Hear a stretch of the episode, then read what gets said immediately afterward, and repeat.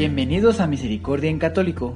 La finalidad de este podcast es compartirte la insondable misericordia de nuestro Señor Jesucristo, apoyándonos de literatura de santos como la biografía y diario de Santa Faustina, testimonios, temas para poner en práctica día a día para el crecimiento a la devoción de la Divina Misericordia.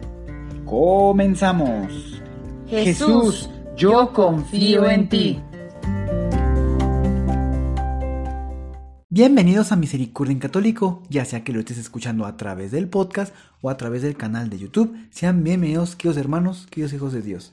Vamos a continuar el día de hoy con el diario de Santa María Faustina Kowalska. Vamos a retomar el numeral 383. La última vez terminamos el 382. Dispongamos nuestro espíritu, nuestro corazón para poder sacar todo el provecho que Dios nos esté dando a través de la vida de los santos. Pues comenzamos. Al comienzo de los ejercicios espirituales, vi al Señor Jesús clavado en la cruz en el techo de la capilla, mirando con gran amor a las hermanas, pero no a todas. Había tres hermanas a las cuales dirigió una mirada severa. No sé por qué razón Sé solamente que es una cosa terrible ver tal mirada, que es una mirada del juez severo. Aquella mirada no me correspondía, sin embargo me paralizó el miedo. Cuando lo escribo tiemblo toda. No me atreví a decir a Jesús ni una sola palabra. Las fuerzas físicas me abandonaron y pensé que no resistiría hasta el fin de la prédica. Al día siguiente Volví a ver lo mismo que la primera vez y me atreví a decir estas palabras. Oh Jesús, qué grande es tu misericordia. Al tercer día se repitió otra vez la misma mirada sobre todas las hermanas con gran benevolencia, excepto esas tres hermanas. Entonces me llené de atrevimiento que venía del amor hacia el prójimo y dije al Señor, Tú eres la misericordia misma, como tú mismo me has dicho, pues te ruego por el poder de tu misericordia, vuelve tu mirada bondadosa también a esas tres hermanas, y si esto no es según tu sabiduría, te ruego hacer un cambio, que tu mirada bondadosa hacia mi alma sea para ellas, y que tu mirada severa hacia sus almas sea para mí. De súbito Jesús me dijo estas palabras, Hija mía, por tu amor sincero y generoso, les concedo muchas gracias, aunque ellas no me las piden, pero por la promesa que te he hecho. Y en aquel momento envolvió también a esas tres hermanas con una mirada misericordiosa. De gran gozo palpitó mi corazón al ver la bondad de Dios. Cuando me quedé en la adoración entre las nueve y las diez, se quedaron también cuatro hermanas más al acercarme al altar y empezar a meditar la pasión del Señor Jesús, un terrible dolor inundó mi alma a causa de la ingratitud de tan gran número de almas que viven en el mundo. Pero me dolía especialmente la ingratitud de las almas elegidas particularmente por Dios. No hay modo de, expresarla ni de compararla. Al ver estas esta más negra ingratitud, sentí como si el corazón se me desgarrara. Me abandonaron completamente las fuerzas físicas y caí con la cara al suelo sin reprimirme un llanto irrefrenable.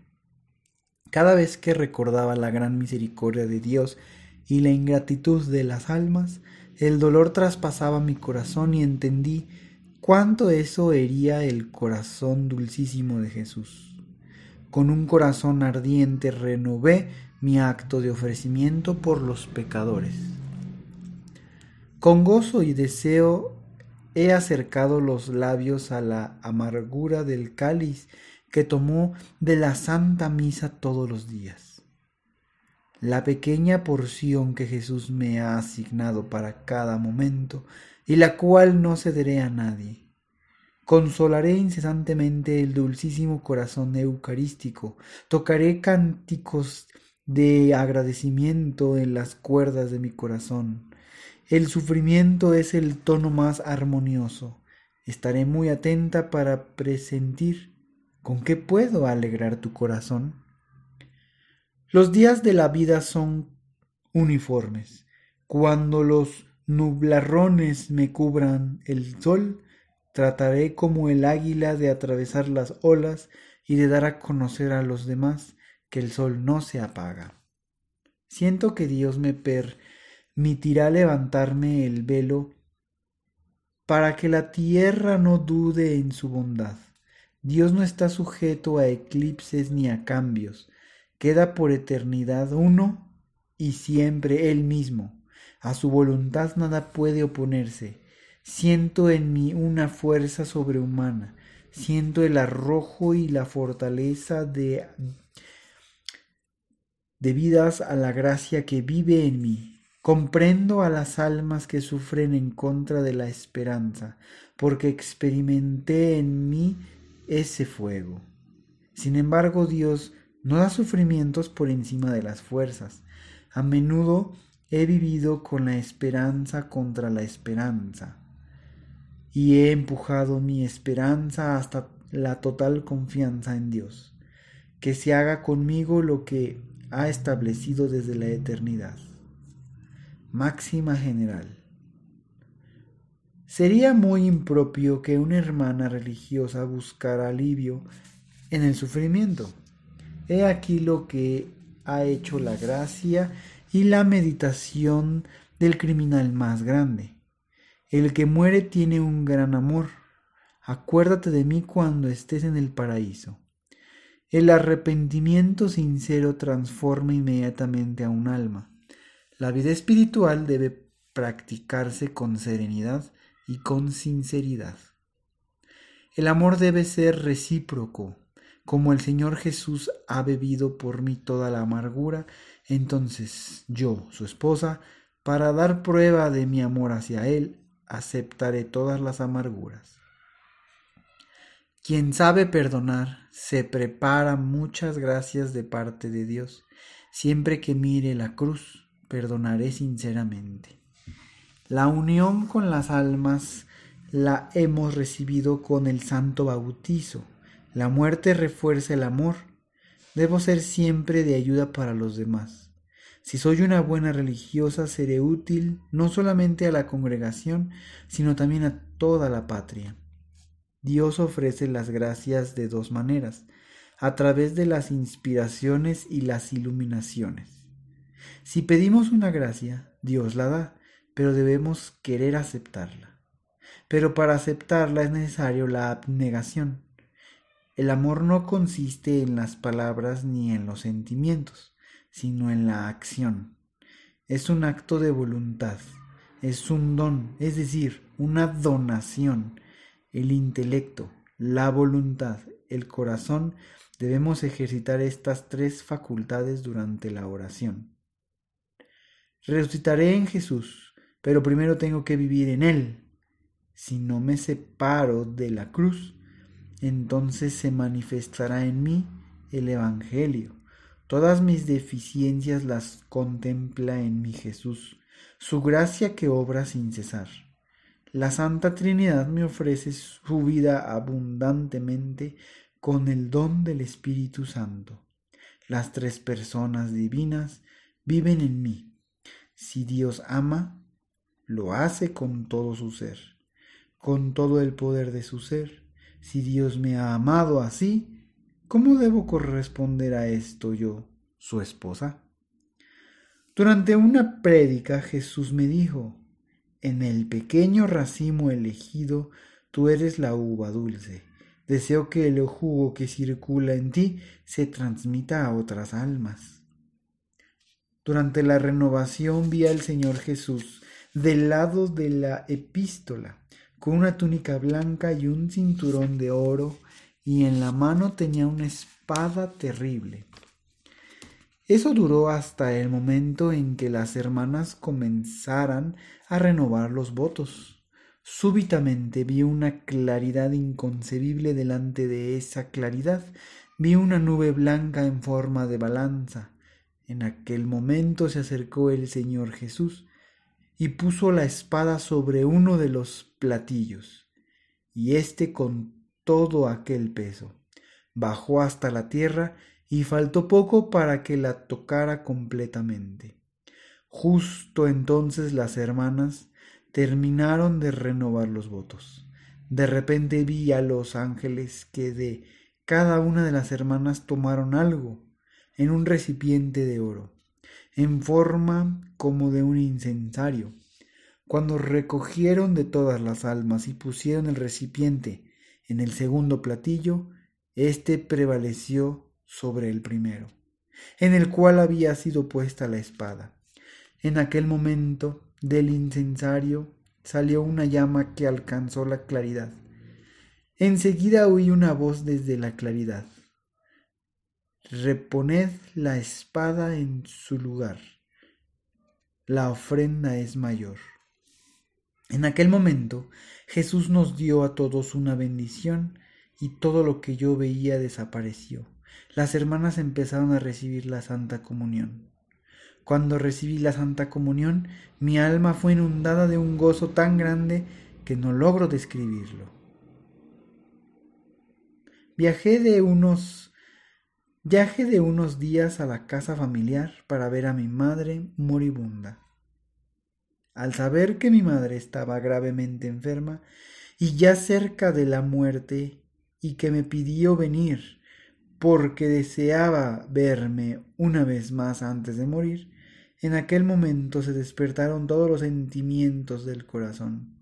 Como una niña que amaba sinceramente a su madre deseaba ardientemente cumplir su deseo pero dejé a Dios la decisión y me abandoné plenamente a su voluntad. Sin reparar en el dolor del corazón, seguía la voluntad de Dios. En la mañana del día de mi onomástico, 15 de febrero, la Madre Superiora me entregó otra carta de mi familia y me dio el permiso de ir a la casa familiar para cumplir el deseo y la petición de la Madre moribunda. Enseguida empecé a prepararme para el viaje y ya al anochecer salí de Vilna. Toda la noche la ofrecí por la madre gravemente enferma para que Dios la concediera la gracia de que los sufrimientos que estaba pasando no perdieran nada de su mérito. Durante el viaje tuve una compañía muy agradable, ya que en el mismo compartimento viajaban algunas señoras pertenecientes a una asociación religiosa mariana. Sentí que una de ellas sufría mucho y que con su alma se desarrollaba una lucha encarnizada.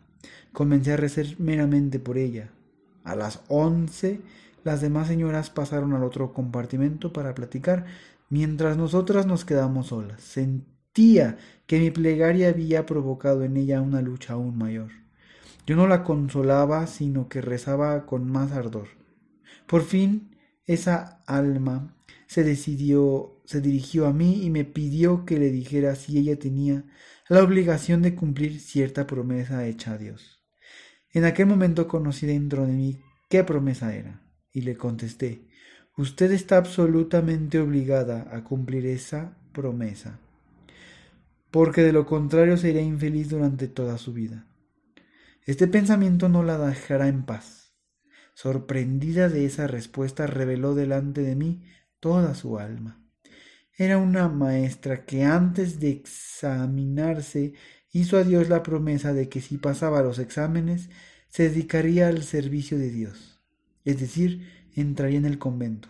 Pero dijo después de aprobar muy bien los exámenes, ahora me he dejado llevar por el torbellino del mundo y no quiero entrar en el convento. Pero la conciencia no me deja en paz y a pesar de las distracciones me siento siempre descontenta. Tras una larga conversación, esa persona fue completamente cambiada y dijo que inmediatamente emprendería gestiones para ser recibida en un convento. Me pidió que rogara por ella. Sentí que Dios no le escatimaría sus gracias. Pues bien, queridos hermanos, qué trayecto el día de hoy acabando el numeral 398. Pues bueno, como podrán notar, pues es han, pasado aquí diferentes situaciones. Empezamos viendo, bueno, pues sí, podemos decir. Empezamos con, con la parte más eh, de los ejercicios espirituales, si no mal recuerdo, en el cual pues en nuestro Señor Jesús miraba a todas las hermanas con benevolencia, menos a tres de ellas. Y dice Santa Faustina que era una mirada severa de justicia. Créanme que en ese momento yo también alcancé a sentir como, como miedo, ¿no? Como angustia. Sobre todo porque pues al final del día yo me reconozco un miserable pecador.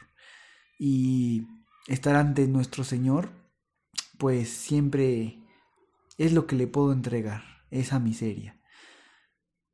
Pero después Santa Faustina le pide que por su misericordia, ¿verdad? Y bueno, nuevamente podemos ver la gran misericordia de nuestro Señor. Es tan grande que al final hizo y apartó esa mirada severa, justiciera, y les dejó una mirada de benevolencia, de amor.